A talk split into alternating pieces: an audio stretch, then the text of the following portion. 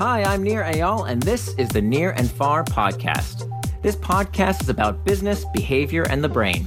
On this show, I do a few things. I read quick articles I've written about topics shaping your behavior. I interview authors of books I enjoy, and from time to time, I devote episodes to answering your questions. If you want to ask me a question, visit the podcast page on iTunes, go to ratings and reviews, and ask me a question by leaving a review. I promise to read it and possibly include your question in a future episode, so please ask me anything. Now, enjoy the episode, and for more, you can always visit me at nirandfar.com. A fail-safe trick in your search for the right productivity apps by Nir Eyal, narrated by Johnny Heller. The internet is inundated with articles that have titles like The Best Productivity Tools of the Year and Productivity Apps That Will Make Your Life Easier. Dozens, if not hundreds, of apps claim to help people focus, manage their time, and stick to healthy habits. The productivity app market is expected to expand at a compound annual growth rate of 13.8% from 2022 to 2030. If you're not careful, the search for productivity apps can become a distraction in itself. You're in danger of going from tool to tool thinking that all you have to do is find the right one to end your productivity problems for good. Trust me, it doesn't work like that and failing to stick to any tool for long means it's unlikely to fix your problem. Plus, studies show using too many apps impedes productivity. In your search for the right productivity apps, you have to know what problem you're solving. That's where my indistractable model, detailed in my book, Indistractable, comes in handy. It works as a diagnostic tool to figure out what problem you're trying to solve in the first place. Use it first to diagnose the problem, then search for the solution. If your problem is internal triggers, internal triggers are negative thoughts and feelings that pop up when we try to focus on a specific task. And because all human behavior is driven by a desire to escape discomfort, these internal triggers tend to drive us to seek relief in distraction unless we deal with them appropriately. If you find that your mind wanders when you try to focus because you're feeling bored, lonely, stressed, or anxious, that's an internal trigger problem. The solution only by understanding the discomfort driving us to distraction can we begin to find better ways to deal with negative urges. Look for tools that help you to explore your internal triggers and find their root cause. I suggest Surfing the Urge, an audio based exercise from the University of Washington that helps an individual develop the practice of dealing with cravings or urges to behave in a certain way. Struggling to make time for traction. Traction is the opposite of distraction. It's an action that moves us toward what we want. But if you seem less able to do what you say you will, you need a better way to manage your time. The solution? Any tool that enables you to create a time boxed calendar. Time boxing is an almost magical productivity hack.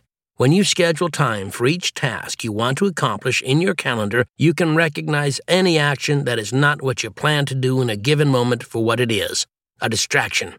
I suggest my free schedule maker template created in Google Sheets. Clockwise, a calendar optimization tool for teams. Full disclosure, I'm a shareholder.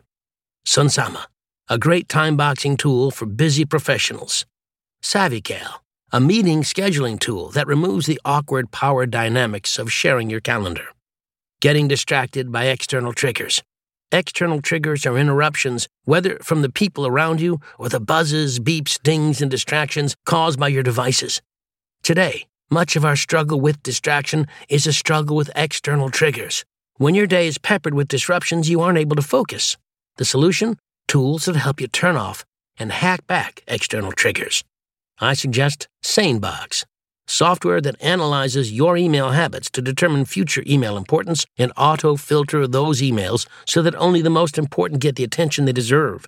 It also comes with a sane black hole feature that ensures you never see emails from a particular address ever again. Pocket, a delightful app where you can easily save articles and videos to read or listen to later either at your desk or on the go via their mobile app. Sticking to your tasks. Sometimes we need a motivation boost to accomplish what we say we want to. It's essential to do the work to master internal triggers, make time for traction, and hack back external triggers. But after all that, you might still fail to stay on course. The solution? Tools that resemble pre commitment pacts, which are highly effective at keeping us on the path toward traction. While removing external triggers helps keep distractions out, pacts are a proven way of reining ourselves in, ensuring we do what we say we'll do.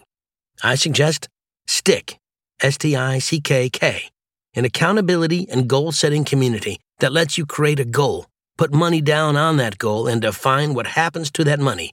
For example, you lose it if you don't reach your goal. TimeGuard, a cool iOS app that empowers you to choose which apps to block for set periods to help you focus, remove distractions, and protect your time. Forest, a simple app to remind you that you've committed to not touching your phone for a set period of time. For more tools and techniques, check out these suggestions for more indistractable resources. Remember, your search for productivity apps is not about finding the one best tool, but rather the right tool for the job. Related articles, Habit Tracker Template, use my printable Google Sheet, Free Schedule Maker, Google Sheet template for school or work, Time Boxing, the magical productivity hack you're not using. The New York Times uses the very dark patterns it derides. What is the opposite of distraction? The single word that will change your life this year. Hyperbolic discounting. Why you make terrible life choices. Happiness hack. This one ritual made me much happier. Thanks for listening to this episode of the Nir and Far podcast. You can always find more at my blog, nirandfar.com. And don't forget, if you have a question you'd like me to explore in a future episode, leave me your question in the form of a review for the podcast on iTunes.